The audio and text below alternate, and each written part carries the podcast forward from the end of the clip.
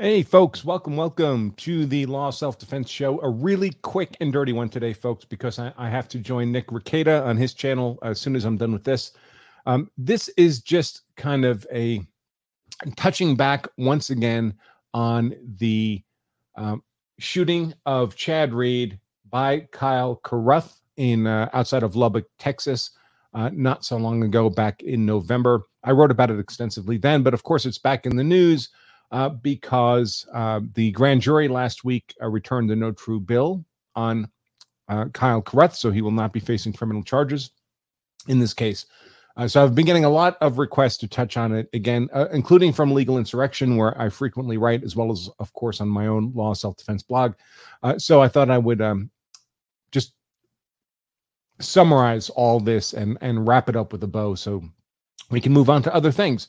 So this is my legal analysis updated, not really updated, nothing's changed, of the Kyle Carruth shooting death of Chad Reed in Texas. Uh, again, that shooting occurred last November, back in the news because of the no trill, true bill uh, from the um, uh, from the Texas Special Grand Jury. So the shooting occurred on November 5th, 2022. That's when Kyle Carruth fatally shot Chad Reed in the chest in a child custody associated dispute taking place outside of Carruth's uh, Texas home and on his front porch. And last week, on March 31st, 2022, the news media announced that a special grand jury convened in this case returned a no true bill, meaning they declined to indict Carruth on any criminal charges for his having killed Reed. Uh, accordingly, it appears that Carruth will face no criminal liability over this event, although he continues to uh, be sued civilly over his killing of Reed. Uh, now, does the grand jury declining to return an indictment mean that Carruth's killing of Reed was obviously and indisputably uh, legally justified? That's the question we're going to answer here today. Uh, before I do that, let me play my little intro video for today's show, and of course, a mention of our sponsor. Here we go.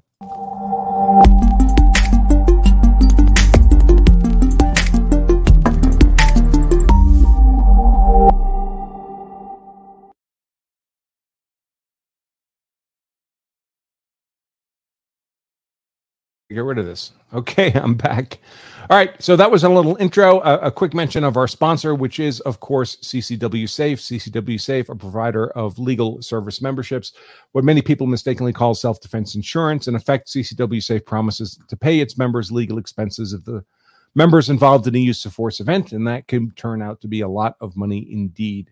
Uh, I've looked at all the companies that offer this kind of service, as you might imagine, and I found CCW Safe to be the best fit for me. I'm personally a member. My wife Emily is personally a member.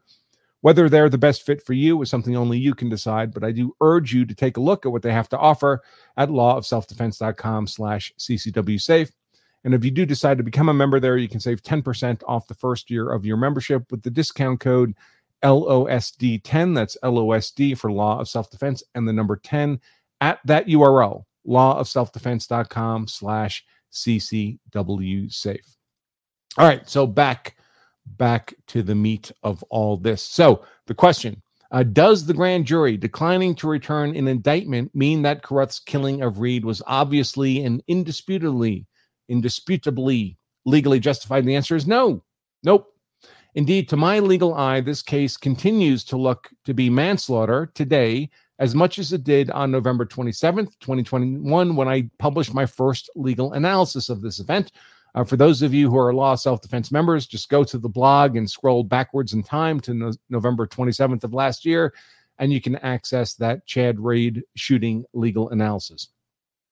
Now, that my view of the killing hasn't changed from that legal analysis to today shouldn't surprise anybody, really, because my analysis is always based on the relevant facts and law and neither the facts nor law have changed since my initial analysis. So obviously, my analysis doesn't change. And I don't want to simply retype everything I wrote in that initial analysis, especially as nothing's changed in the analysis. So, again, if you like the details on why this looks to me like manslaughter and not a justified killing, um, I'll refer you again back to the original analysis, but I'll just summarize it here in one paragraph. And that is that in fact, let me pull up the photo of the moment of the shooting because I think that's relevant. Let's see. I believe I set that up here.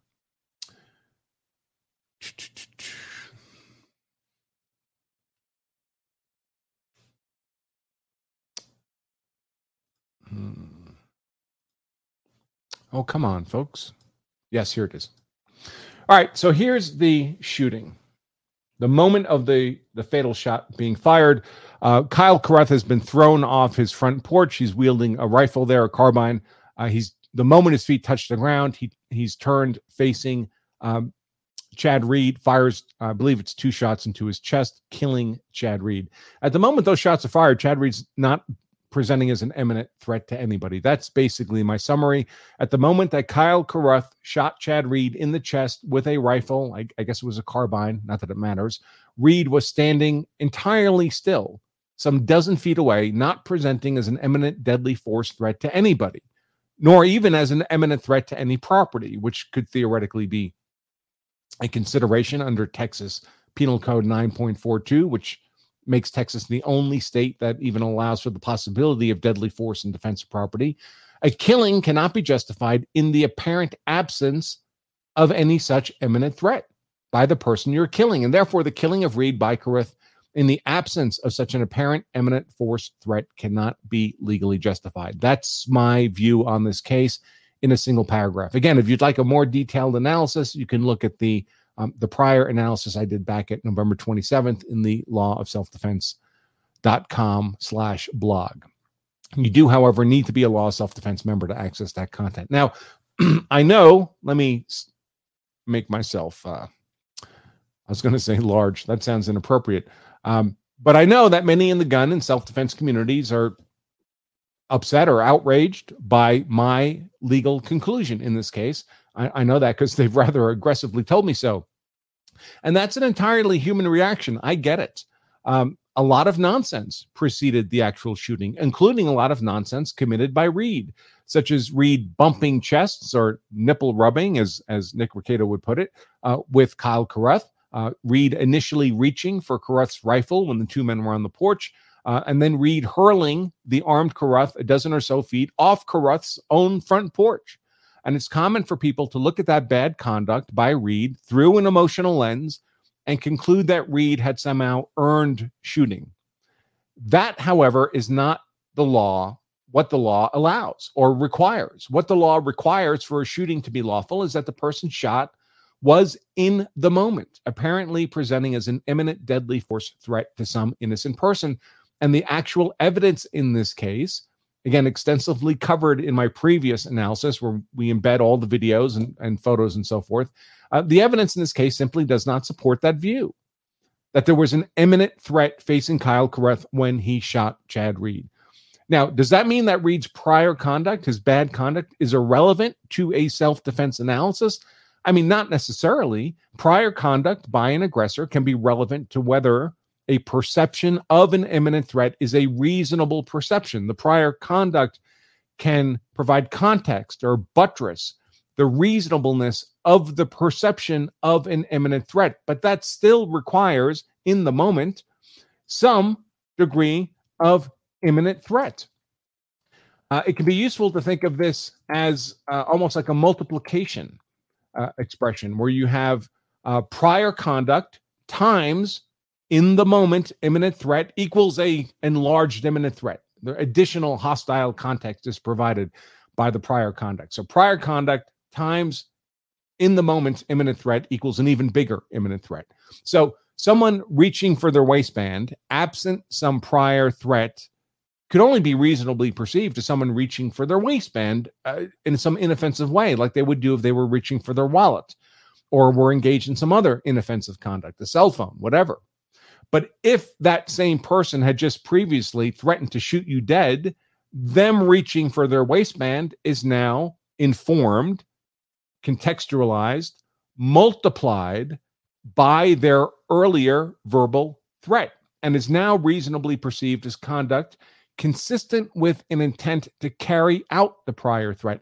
And that's fair enough. But that still requires that there be some reasonably perceived imminent threat in the moment. If there is no perceived imminent threat in the moment, uh, not what was happening earlier in the confrontation, but what is happening when the purportedly defensive shots are fired, then the value of that imminent threat in that multiplication expression is zero. It's prior conduct times zero. And the prior conduct by itself is not sufficient to constitute an imminent threat. There has to be some overt physical act in the moment, consistent with an apparent intent to carry through with that threat. After all, anything times zero is zero. Prior conduct times no overt act times zero equals zero, imminent threat in the moment.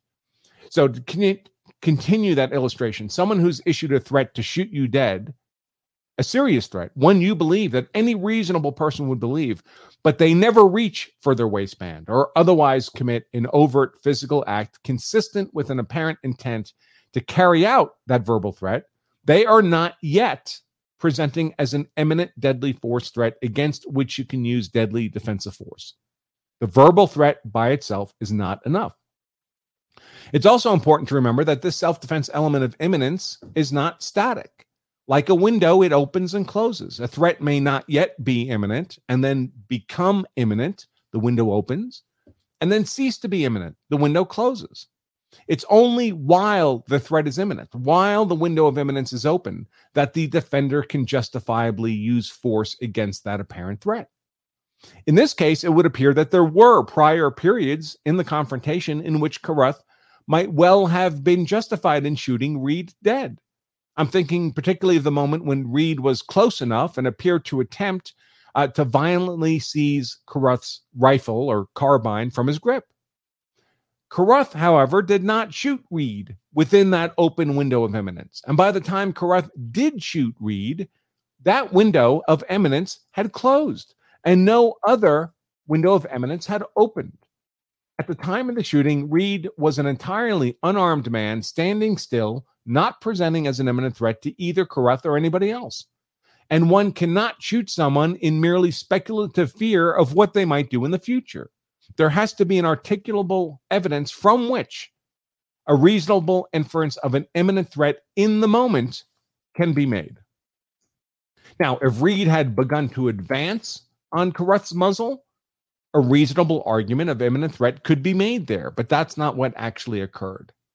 And by the way, if you're wondering why I say this looks like manslaughter and I don't go all the way to full blown murder, uh, it's because the immediately preceding heated physical confrontation between the men strikes me as the kind of adequate provocation or hot blood that would typically mitigate what would otherwise have been murder to voluntary manslaughter. Now, what about this grand jury thing? You may be wondering, but what about the grand jury declining to return an indictment? Doesn't that mean that Carruth's shooting of Reed was legally correct? And I'm afraid it does not. The outcome of a grand jury proceeding is largely driven by the prosecutor presenting to that grand jury and the prosecutor is a political actor. The grand jury does not see all the evidence in a case. It does not hear both sides of the legal narrative. The grand jury is not genuinely an adversarial process. The grand jury hears only the narrative that the prosecution wants to present. The defense has no privilege to present its side of the story to the grand jury. And as you might imagine, if a group of people is told only one side of the story, that one side is likely to sound pretty compelling. That means that it's generally the case that a grand jury returns an indictment if the prosecution wants an indictment returned. And the grand jury returns a no true bill, no indictment, if the prosecution prefers that there be no indictment, period. So, all the grand jury decision to not indict tells us really is that the prosecutor in this case preferred that there not be an indictment. Now, that's not a decision made on the legal merits. The legal merits would support an indictment. That's a decision that is the result of a political calculus. Now, in the best of worlds, we generally hope that the outcome of the political calculus by the prosecutor is consistent with the legal merits of the case, but there's no necessity or requirement that that be the case. And as we see here, the connection between legal merit and political calculus can be tenuous in the extreme. And for those who may doubt that this may have played a role in the case of this shooting, I would ask you to consider whether you'd agree it played a role in the opposite direction in such cases as the prosecution of George Zimmerman or Kyle Rittenhouse. Because if you believe politics possibly drove those prosecutions, Anyone considering the matter in good faith must concede that similar political decision making could well have played a role with respect to the Carruth grand jury. Again, albeit in favor of not prosecuting rather than prosecuting. I also feel obliged to mention that such political calculations by a prosecutor, as appear to me to have taken place in this case, are not necessarily bad or unreasonable or motivated by malice or personal favoritism, uh, this prosecutor will know, for example, whether a conviction was likely on the facts of this case if the matter was put to an actual trial jury in that community. If the prosecutor believes a conviction to be unlikely in the extreme, and that could well be the case, trial juries also often act out of emotion rather than on legal merits well, then it would make little sense to drive forward an indictment only to waste everybody's time and money on a full blown trial that could only be expected to result in an acquittal. Know, I'm no fan of using the criminal justice process itself as a punishment for its own sake. Now, none of that changes the fact that the outcome here was political, not one driven by genuine legal merit. And finally, I would also caution against the logical fallacy known as outcome bias. Outcome bias occurs when someone concludes that the fact that their preferred outcome actually occurred means that this means that outcome was inevitable. An example would be someone who loudly predicts that their favorite team is going to win the Super Bowl. And then when his team does, in fact, win, he takes that preferred outcome as one that was obvious and inevitable. In re- reality, of course, the prospect of any particular team competing in the Super Bowl coming out the winner is neither 100% nor 0%. Each team has some greater or lesser prospect of winning. That the preferred team won this time doesn't mean that the same outcome would occur if the game could magically be played over a second time. Applying that logical fallacy to Carruth's shooting of Reed and the grand jury declining to return an indictment uh, it would be an example of outcome bias to conclude that because the outcome was no true bill, that no true bill was the obvious and inevitable outcome in this case, the only possible correct outcome. That would be logical error. A different, or even the same, prosecutor presenting a different one sided narrative to a different, or even the same, grand jury could very well have secured an indictment on the legal merits in this case if that's the outcome that the prosecutor desired. And don't even get me started if this had happened not in Texas, in Massachusetts or New York or Maryland or New Jersey or California or lots of other states. Okay, folks, that's all I have for you for the moment. Remember, Oh, before I go, I do want to mention we have our Law of Self Defense Hard to Convict webinars ongoing. We just did the first one of these two days ago on Wednesday, and it was a huge success as far as I'm concerned. And we got great feedback on our feedback forms from the people who participated. These Hard to Convict webinars are 100% free. They're myth busting webinars on self defense law, but they are each limited to 100 seats, and they're they're filling up fast. And several are filled up already. Uh, so if you are interested in attending one of these, it's free, folks, uh, and we keep them under two hours in length. You can sign up for a seat at one of the still open uh, dates for this at lawofselfdefense.com slash hard to convict. That's lawofselfdefense.com slash hard to convict. All right, folks, just remember in closing, um, uh, well, one more thing. Uh, as soon as I'm done with this live YouTube, I'll be hopping over to Rekieta Law uh, with Nick to uh, cover the uh, Theodore Edgecombe sentencing by Judge Borkowski. It should be a great deal of fun. So I should see you all there in, just a few minutes, right after I shut this down. All right, folks, remember if you carry a gun, so you're hard to kill. That's why I carry a gun, so I'm hard to kill. Then you also owe it to yourself and your family to make sure you know the law, so you're hard to convict. Until then, uh, until next time, until maybe I'll see you over at Rekieta Law in a couple minutes. I remain attorney Andrew Branca for Law of Self Defense. Stay safe.